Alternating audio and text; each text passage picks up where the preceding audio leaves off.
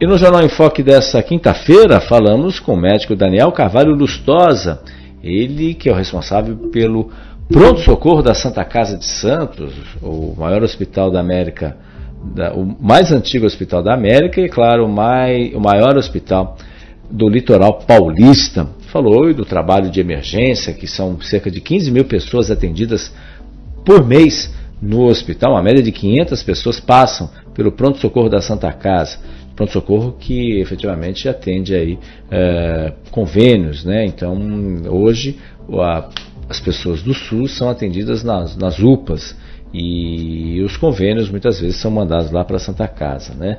Existe toda uma equipe nesse sentido, clínica médica, emergencista, ortopedista, pediatra no caso da clínica infantil também, obstetra, ginecologista, enfim, uma estrutura considerável para o atendimento das pessoas, especialmente as pessoas acima dos 13 anos, né, que são atendidas ali na Santa Casa, que é uma porta aberta referenciada, ou seja, para atendimento de convênios nesse sentido. Né. Ele reconhece que ainda muita gente procura o pronto-socorro justamente para casos mais simples, que poderiam muitas vezes ser atendidos diretamente num clínico geral, enfim, uma coisa mais direta. Até 70% dos pacientes são de fichas verdes, ou seja, sem gravidade nesse aspecto. Nada muito diferente que acontece também no setor público, que conforme o secretário Adriano Catapreta, que participou do Jornal em Foque desta quarta-feira, falou também que nas lupas de 60% a 70% das pessoas uh, não são casos de urgência. É claro que isso depende do ponto de vista. Para o paciente é sempre uma urgência, mas, obviamente, para os profissionais da saúde é diferente um caso que é considerado realmente de urgência e aquele que, que não é de urgência. Né? E é claro, isso provoca uma superlotação em vários e vários momentos. Né?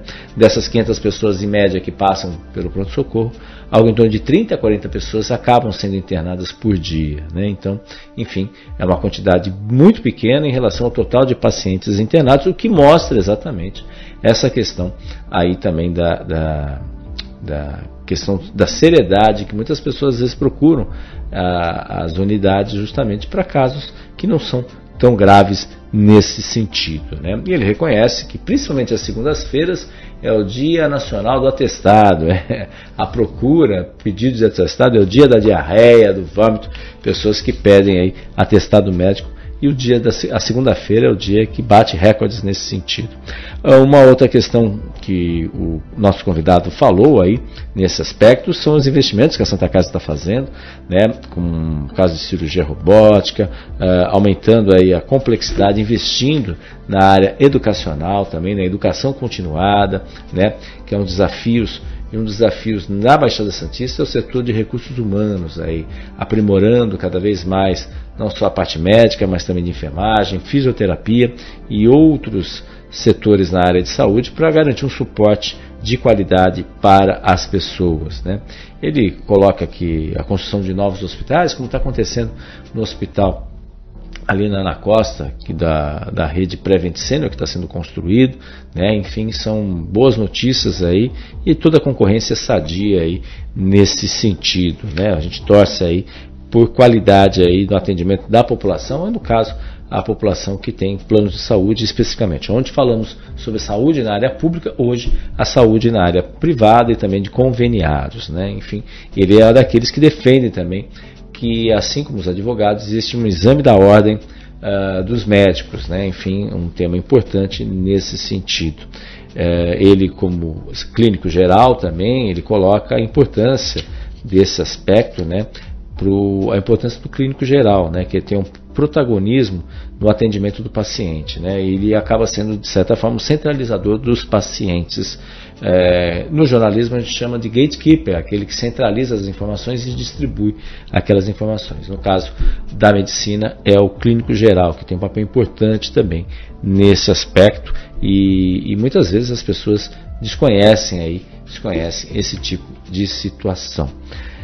Esse foi o Jornal em Foque, eh, que trouxe como convidado o médico clínico geral Daniel Carvalho Lustosa, que há dois anos está à frente da coordenação do pronto-socorro da Santa Casa de Santos, o mais antigo hospital das Américas e também o, mais, uh, o maior hospital aqui do litoral paulista, é um dos maiores do Brasil, né, diante do crescimento da Santa Casa, a importância e a valorização da Santa Casa de Santos. Se você quer acompanhar o programa, basta acessar os nossos canais nas redes sociais. Nosso Facebook, facebook.com.br jornalbocnews, nosso canal no YouTube, youtube.com.br TV.